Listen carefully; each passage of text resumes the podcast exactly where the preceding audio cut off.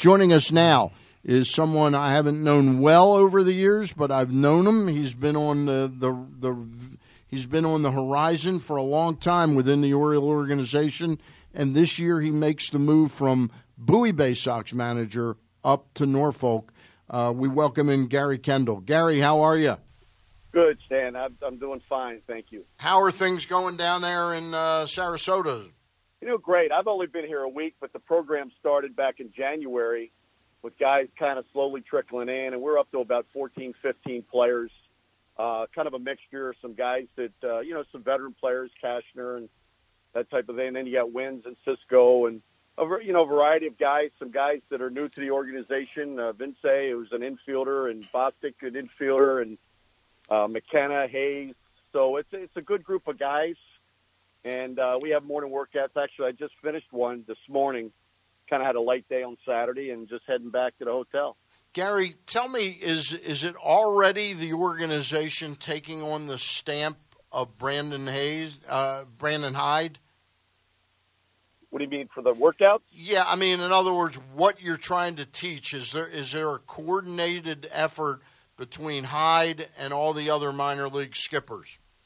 Well, there will be. I yep. mean, uh, you know, Brandon's not here yet, but uh, in the past, and I know when Buck was here, it was it was uh, whatever was done up in Baltimore as far as our team defenses, our bunt plays, um, our hitting philosophies and things, and they're going to be put in place all throughout our system. I know Brandon talked of that when I met him back in January, and that's probably what it's going to be. But right now, it's kind of just informal workouts you know, kind of optional type stuff. But I know once we get up with our ball clubs, the philosophies that are that are brought with uh, Mike Elias and Sig and uh, Brandon Hyde and his coaching staff, they're going to be important, and uh, we're going to have to do those throughout our system, which is great because that way when guys move level to level, you know they know what to expect, they know what's going on, and um, they can continue in their development. How easy is that to accomplish? I remember, you know, uh, growing up as a teenager, you always heard the Oriole way, and I saw Frank Robinson's speech the other night uh, at his statue ceremony where he said the Oriole way back then was the right way to do things. I'm sure uh-huh. every organization thinks they've got the right way to do things, but how hard is it to go from Major League down to Gulf Coast and do things the same way? You know, I don't think it's hard. I mean, you're you're, ta- you're talking about a different talent level. You know, so some things that you want to apply, it may take that younger player that's new, right out of college, that has been doing something that way for for a stretch of time. Um, so for them to incorporate it into their style of play, sometimes there's a process that comes with that. But you know, I think where it was really kind of off track was when we you know, back in the day where you're talking about the Orioles used to kind of train over in Miami and everything was together. Mm-hmm. And then since, you know, not too long ago, we've been in Ed Smith. And even with our Twin Lakes complex, there's, there's a bond. And players identify now with big leaguers. I remember years ago when I was in extended, I would be in extended spring training and I would ask people, you know, they knew the Brian Robertses and the, the Markakises, but they didn't know who was playing third base for us because – they were in Lauderdale. We were in Twin Lakes. There was a three hour difference. And I thought that was a challenge because our clubs were so far apart. Whereas recently, our ball players that are over in the mini camp and then, of course, in spring training, they, they get a little t- service time in spring training games. And their eyes are, are, are, are more seen by our front office. So I think that's one of the easier things mm-hmm. since we have our camps closer together. Gary Craig Heist here. Uh, let me ask you this, and that's the, you know for you, what's going to be the the biggest difference for you this year, having moved from Bowie up to Norfolk, and from this from this standpoint is why I'm asking. So many times anymore, it seems like the jump to the major leagues for most guys come from they're they're coming from triple, I mean double A into the major leagues. How much of that happens now with guys, you know, at the at the AAA level to come up there because it just seems like so many more major league teams tap from Double A. Mm-hmm. Well, I mean, I, I noticed it when I was at Double A, and I noticed it more and more each year. You had to prepare those players to go up tomorrow, and especially those players that were highly touted. Um, I think the biggest challenge, and the, not so much challenge, you know, as I as I went through short season and A ball and all throughout, the biggest thing I noticed was the quality of play at Double A. Mm-hmm. And from talking to guys at Triple A level, and granted, I've not been at the Triple A level ever. They say it's the speed of the game because it's you're you're closer to the big leagues, and your roster is uh, kind of embedded with guys that have played in the big leagues, mm-hmm. maybe multiple years, and and some guys maybe are kind of looking to hang on. Some guys have been up and back, and and so I think the the, the quality of play, the speed of the game, uh, I think from a manager's standpoint, you know, preparing your bullpen, kind of thinking innings ahead. Um, I, I think that's probably the thing that I'm going to notice the difference. But uh, but the, the the style of play, I think I think at Double A, one of one of the things I noticed was, I tell you what, there was velocity in Double A. I mean, you're, you're talking about playing teams, you know, the Cleveland Indian organization, the Reading, uh, the, the Pirates, the Phillies. They had guys that had real good arm strength, and I know in Triple A, you'll run into those pitchers that might only be, you know, 90 92, but they have three pitches that they can throw over the plate. They'll pitch backwards. If you can't hit a slider, you'll see sliders. If you know, whereas in Double A, maybe they have a guy that has a command of, of one, maybe two pitches. At Triple A, you'll run into that guy that can, you know, throw a 2-0 changeup, a 3-1 changeup. So it's a struggle for the hitter, and uh, you know, it's a, it's a much more competitive situation for players. We're talking with Gary Kendall. Gary's been the manager at Bowie for it's eight years, right, Gary? Eight years, yeah. And he is now stepping up to uh, AAA and will be the Norfolk Tides' new manager.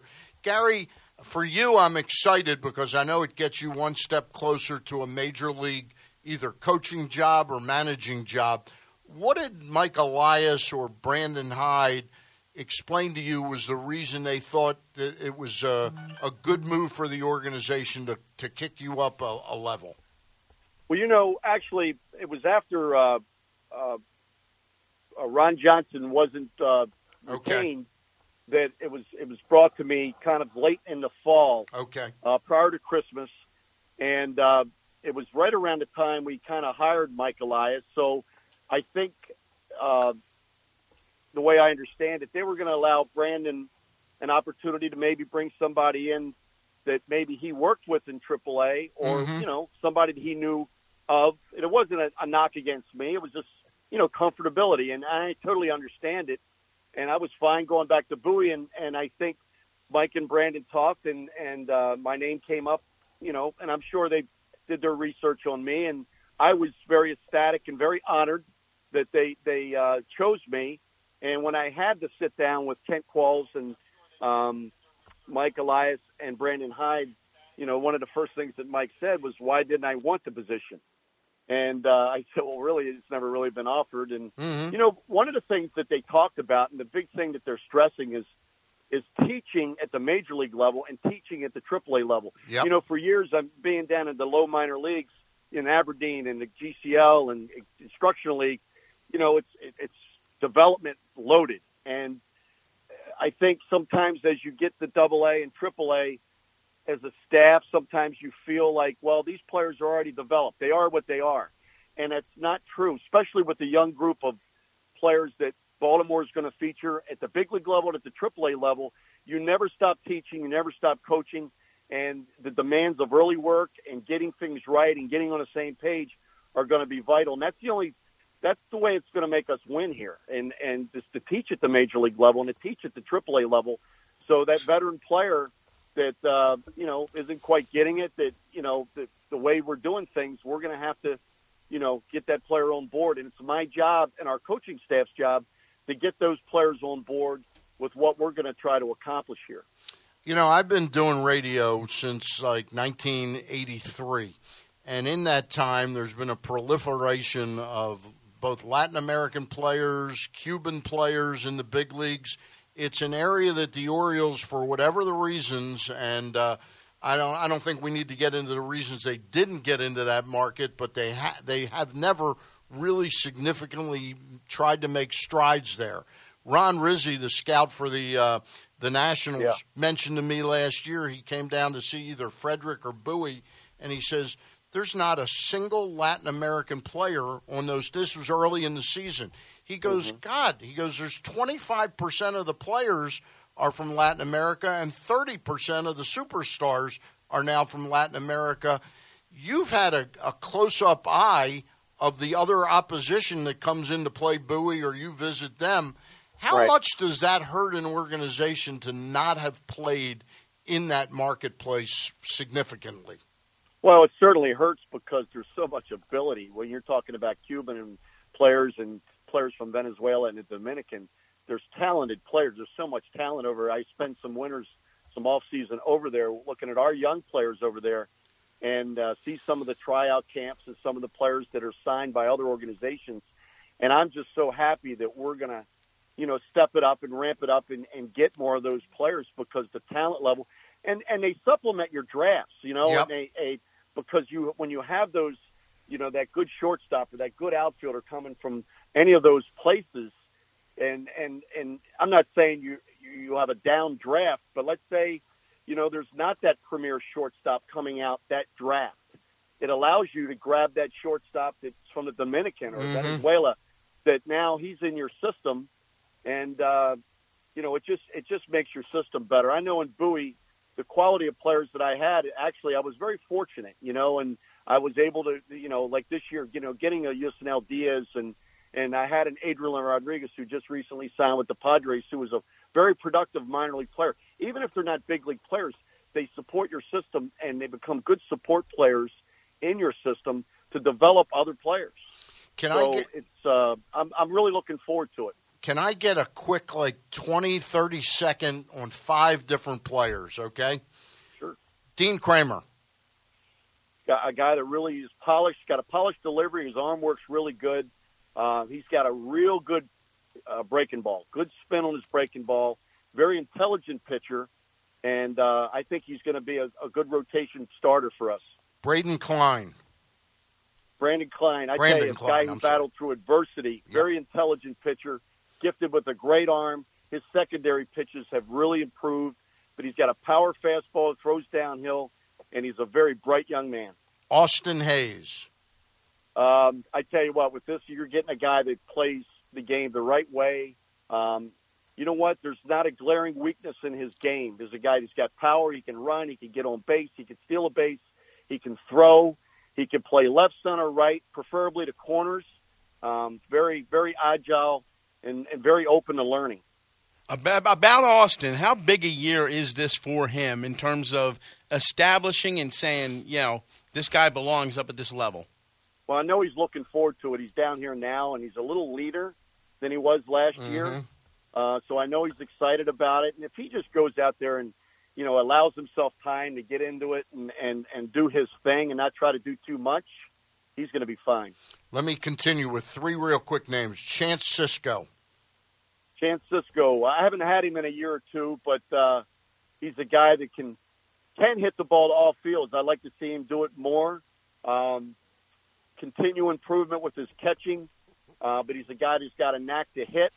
Uh, he's got a history of hitting in the minor leagues, and looking for him to, to really step it up this year and, and compete for that starting job. Zach Pop. Real interesting arm. You know, he's got to work a little bit on his times to the plate. They're a little slow, but he's a guy who's got tremendous sink life, a lot of bore in on right-handers, and he's got a nice hard sweeping slider. Um, he's got two pitches. Hasn't been playing pro ball very long, but this guy's got a real special arm, mid 90s. Um, real good guy to, at the end of a game, possibly. And how about DL Hall? Oh, I tell you, I've never gotten an opportunity to manage. Only seen him in instruction league. And you're talking about a guy also can really spin the breaking ball. Uh, a nice delivery, very easy going, and he's got plenty on his fastball. And I, I think this guy's going to be a special left-hander for us. So I screwed up. Who was the lefty you had last year? Was it uh, Akin? Keegan Akin? Keegan Akin. Yeah. You know, Keegan. Keegan. Uh, I tell you what. Here's a guy that's got a good riding fastball. You know, you see a guy that can really pitch well with his fastball. Uh, I, I, I'd like to see him utilize his breaking ball and his changeup more in his arsenal. Sometimes he, you know, he, he's getting results by you know throwing fastballs by people. And you know what? He's not overpowering. Here's a guy that's out there throwing 92, 93, which is nothing wrong with that. But he's a guy that's got. If you watch his fastball action, he's a guy that it, it, right as the fastballs getting in a hitting zone. He's got a lot of hop to it, and, and it gets through that strike zone, and guys just don't see it good. Gets a lot of swings and misses with a fastball. Gary, we do this show every Saturday morning. Love to get you on about once a month if it works out that way this summer. All right. You got it. Hopefully, right. we're in the midst of a win. I hope so. All right. Uh, thank you very much for taking a few minutes out for Craig, us. Craig, Stan, thank you. All right. There you have it. Gary Kendall, new manager at Norfolk.